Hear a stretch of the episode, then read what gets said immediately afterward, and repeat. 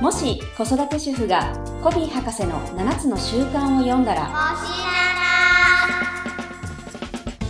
この番組は、フランクリー・コビー・エディケーション・ジャパン株式会社の協力でお送りします。おはようございます。もしななの時間がやってまいりました。さとこさん、今日もよろしくお願いします。はいよろしくお願いします久しぶりの通常会というか、ですよね、はい、ゲストが続いて、そうなんですよだってねうん、半田先生が4週間そうですね。竹村副社長が4週間はい。そして先週はね US 副社長のビル・マッキンタイヤーさんということで本当久しぶりですね、なんかねこのそう通ですね常バージョンがはい。ちょうど100回記念と2周年っていうところと、あとは、うんはい、そういったものが重なってゲスト会が続きましたが、かなり豪華な日々でしたね。本当ですねかなり豪華でしたはい、ということで、えっ、と、今日はテーマをどういうふうにしていきましょうか。今日はですね、あの、ちょうど先週の、その US 副社長のビル・マッキンタイヤーさんから、あの、SEL っていう、うんこう、ソーシャル・エモーショナル・ラーニングっていうことのお話があったと思うんですけど、はい。あんまり多分私たち日本だとまだ聞き慣れないかなと思うのでう、んまあ、そこの復習と深掘りをこの3週かけてしていきたいなというふうに思います。なるほどですね。うん。まあ、確かに私もあの、全く聞いたことなかった。けど、うんアメリカではやっていると。そうみたいですね。あの、うんアメリカを中心にイギリスとかカナダうんでうん今積極的に取り入れられてるものみたいです。うーん、なるほどですね。じゃあ、改めて SEL って何って聞かれたら、さつこさんどんなふうにご説明しますか、なんかね、ちょっと調べたら、これ日本では、ちょっとこれ分かりづらいんですけど、社会性と情動の教育っていうふうに言われてるんですって。社会性と情動の、 情動ってどういう字ですかね あ、の、情熱の情に動く。あー情動。まあだから感情みたいな感じなんでしょううね。んうんうんなるほど。そう。まあなので要は子供たちの対人能力とうかんうんうん共感力、自己理解、まあ感情コントロールを育てるための、まあ、学習や体験を行うプログラムのことを言ってるみたいです。まあ要は多分非認知能力なんでしょうね。まあそういうことですよね。うん。まあ学力だけに偏っているのではなく、そういっうんた社会に馴染むとか、こううんうん感情コントロールとか、はい、そういったところも、まあ、人間関係において重要だよねってことですよね。そうですね。うで、んちょうどあの、先週のそのビルのお話で、その子供たちのそのソーシャルエモーショナルラーニングに、まあフランクリン・コービー・ジャパンのあのリーダー・イン・ミーがすごく効果的だっていうデータが出てるっていう話もありましたよね。そうですね。うん。まあ確かに私たちが見ていた花穂小学校なんかも、そう。まあ SEL ができているって言えますよね。そうそう。あの、まさにこう、半田先生もその心を育むっていうのをまず大事にしたっておっしゃってたので、はい。きっとそこなんだろうなっていう感じはしますようね。ん。うん。なんか組織論で言われる Google の、えうーんうん心理的安全性はいはい。なんかもこういったところに、まあ、まさに関わってくるところですよね。そうですね。うんそうだと思います。なるほどですね。じゃあ、まあ、今注目をされてる理由とか、なぜ今 SEL が大切なのかとか、そういうところはどうなんですかね。これもですね、まあ、まず一つ考えるのは、多分以前よりうん人間力がすごくこう、評価されるというか、重要視される傾向に今ちょっとあるじゃないですか。なるほど。多分なんかそこも一つあるようなうん。気がしていて、やっぱりこう、学力だけでは社会に出た時にあまりこう通用しないうんし、うんうんまあ、さらに言えば今時代の変化が激しいじゃないですか。はい。だからね、なんか今まではこうだったけど、それがやっぱりこれからも通用するとは限らない中で、やっぱりこう、レジリエンスだったりとか、うんうんこう忍耐強さだったりとか、うんうん。この要は数字で測れない能力っていうのが、これからさらに求められていくっていうところっていうのも一つあるのかなっていうのは感じますようんね。うんうん。なるほどですうんね。レジリエンスは弾力性とか回復力とかそういう意味ですそっうけそう。うん回復力ですね。なんかこう失敗した時に、そうですよね。うん、心を切り替えてまた向かっていく力みたいな感じですかね。うん。なるほど。まあでも確かに変化が激しいから答えがないっていうのは研修の中でもよく言うんですけど、なんなはらい答えを作っていくのが仕事だと、ビジネスだと。そうそうそはい。でも答えがある教育を22年間とかも大学までしちゃうと、う。うんなかなかね、切り替えが難しいですもんね。そうですよね、本当やっぱりなんか私たちどっかで正解を探してますもんね、いつもね。そうなんですよね。うん。あの、正解探しも別に悪いわけじゃないし、学力向上ももちろん大切なんですけど、うんやっぱりそれ以外の想像力だったりとか、まあ、うん人のことを考える力だったりとか、あの7つの習慣の中でもすごく大切にしてることってまさにたくさんあると思うんですけどうん。どうなんですかねなんかその重要性に誰が気づくべきなのかとかなんか親やうん教育や、まあ、子供本人ってわけにはいかないと思う ので。そうですようね。んうん。なんかでもやっぱりね、子供たちの一番近くにいる、うんうんまあ親だったり家庭がやっぱりそこに気づいてあげた方がいいのかなっていうのもあって、うんなるほどその今なぜこの SEL なのかっていうところの2つ目の理由として、はいやっぱりその子供たちのそれこそなんだろう、心理的安全がすごく確保されていないうんっていうところがあって、これはなんかやっぱりプレッシャーだったりとか、うんあとこれもすごいあるなと思うんですけど、過密スケジュールあもうだって小学生でも今もうほんと忙しいみたいなんですよあねそ。うですよねそう、毎日習い事行ってたりとか。なるほどうん。で、やっぱりあの、これも竹村副社長との会で扱ったんですけど、その親も今そんなにこう、メンタルが健康ではなかったりすうる。んと、家庭環境自体もすごく不安定。確かにそう。なので、ね、これすごくこう残念なデータですけど、子供たちのその不登校も、まあ右肩上がりうんで過去最高だし、その自らね、命を絶ってしまうような子供の数も過去最高なんですよね、今。なるほどですうね、ーん。まあそうか学力によるプレッシャーってことですよねそうそうそ確かにななんかテストで点悪かっただけでもう本当に、う。うん。まあ、隠してしまうとかうん。うん、そうかなるほどなね、どうしてもね、その評価されますしね。そうなんですよねうん。まあ、評価制度とかは急には変えられないと思うんですよ教育委員会とか、うんうん。そういう中でなんか親が家庭でする SEL の大切さって何ですかねねでもやっぱりその学校はやっぱりどうしても、で、先生たちも、ね、30人、40人見てくださってるので、うんやっぱりなんだろう、その、ね、数値で測れないものってどこまで見れるだろうって言っても限界があると思う。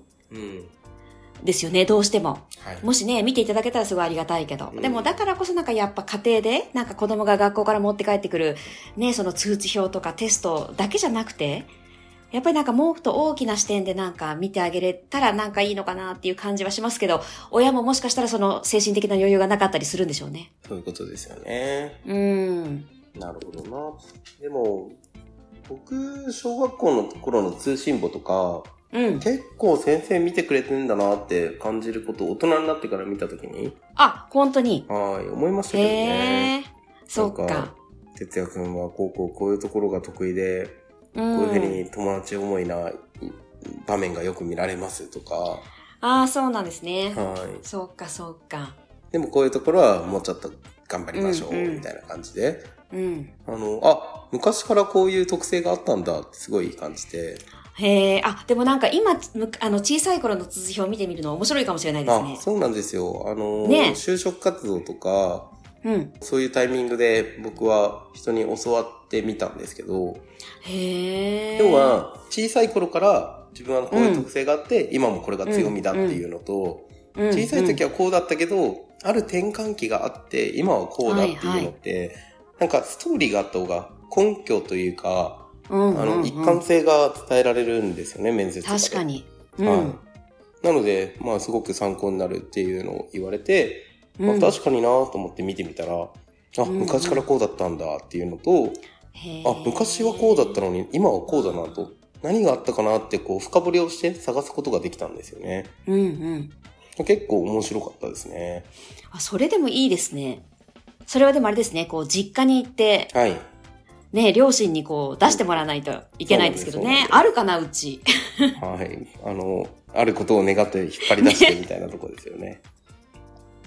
そうですね。そううか、んそうか。でもじゃあ、そういう非認知以外のところも先生が見てくださってるうん場合までもありますよね。うんそうで確すかにね。ね。うん。うん。あとはなんかどんなサポートができるかっていろいろ今考えてたんですけど、うん。うん。なんかね、やっぱり昔より共働きが増えて、うんそれこそ余裕がなくなってっていうところが影響してそうですよね。そうですね。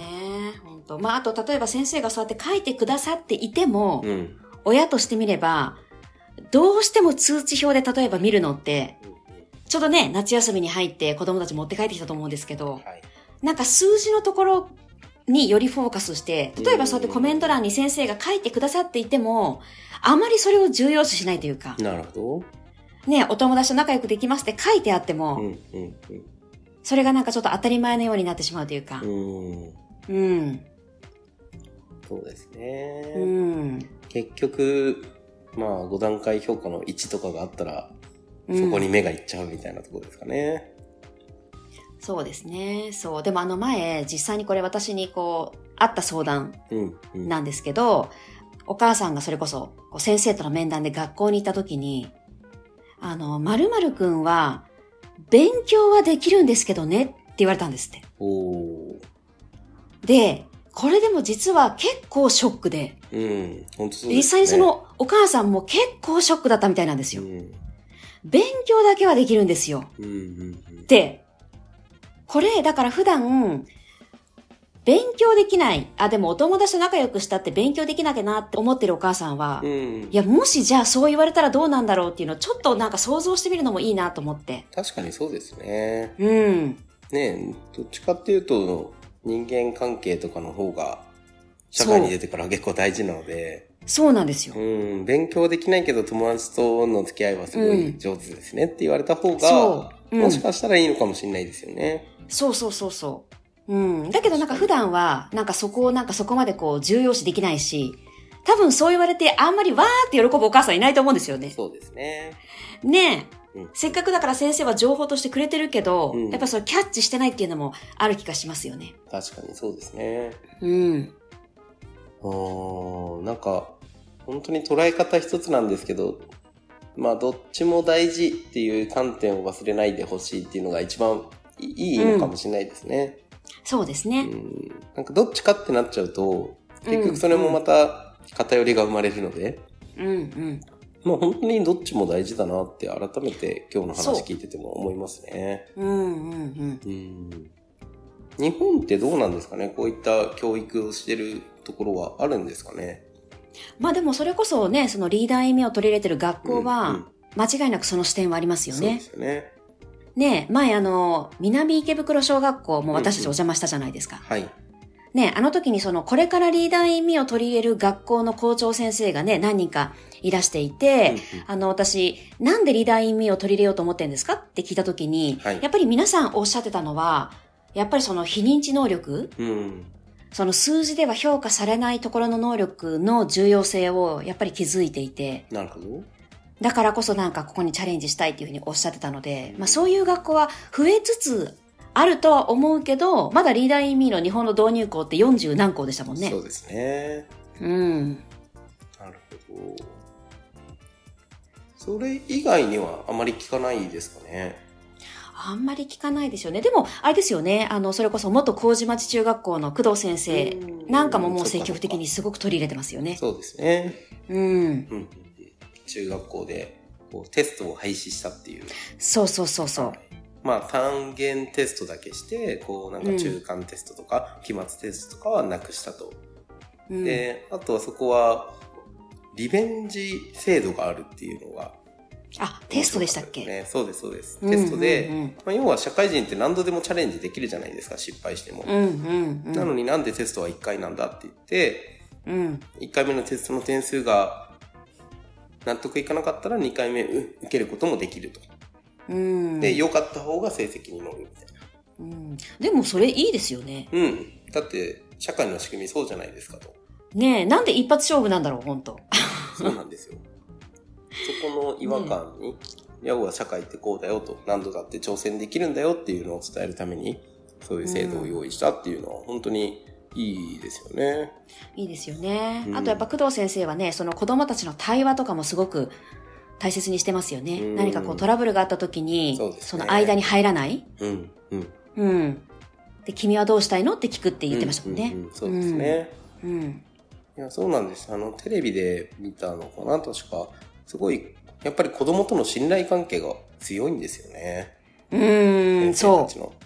そう。それは花穂もそうですもんね。そうなんですよね。うん、うん、うん。そう、だからそこのベースができているのかどうかで、まあ、うん学力にも当然影響するし、だから、鶏が先、卵が先論で言うと、もううん圧倒的にこの、なんでしょう、非認知がベースになっているっていう考え方をすると、うん、うんまあ、土台になってるって考え方をすると、そっちからやるっていう方が、もしかしたらいいのかも、早いかもしれないですよね。そうですね。なんか一見遠回りに見えて、うん、うん、実はうん、効率的だった、みたいな。そうですね。うん。だからよく効果性と効率っていうところで、はい、はい、はい。うんうんまさにそうなんですよね。ほんとね。でもやっぱり親はさ、どうしてもこう、枝葉をこう、早くつけて、そうですね見栄えをね、やっぱり良くしたいっうん、ていうのはね、やっぱりあるんですけどね。でもそのままね、育ってね、20歳とか30歳になった時にう、ん、枝葉が重くて、うんああ、もうダメだ、みたいなのは、でもまあ、ある話ですよね。そうですね。うん。なるほどな。なんかもっと日本がこうなっていくためにも、まあ、もちななも、こう、千葉テレビのハピプロも、うん。あの、どんどん広げていきたいですね。そうですねうん。ほんとほんと。まあでも本当今の話で言うと、この SEL って、子供たちだけじゃなくて、やっぱり親というか大人もね、うん一緒にここを大切にしていけると良さそうですね。なんかこう相乗効果になって。そうですね。うん。いや、本当になんか子供を取り巻く環境がこうなっていってほしいというか、いやー、本当ですね。うん。うん。ね私たち大人もやっぱり成果で評価されるところありますもんね。売り上げとかねそう。ですねはい。うん。うんねいかに同僚とか、あと仲良くしてたって、なんかそこ、会社ってあんまり評価されないですよね。 そうですね。ね。なるほど。まあなんかすごく大切さは分かったんですが、そのために何をしてったらいいのかとか、うそういん。ったところもポイントとしてあるんですかそうですね。そこちょっとあの、来週以降で、うんうん。はい、ちょっと3回シリーズに分けてですね、このお SEL 扱っていきたいなというふうに思いまなす。るほど。分かりました。はい。じゃあ、ぜひですね、来週も楽しみにしていますので、よろしくお願いします。はい、ありがとうございはまい、あす。りがとうございました。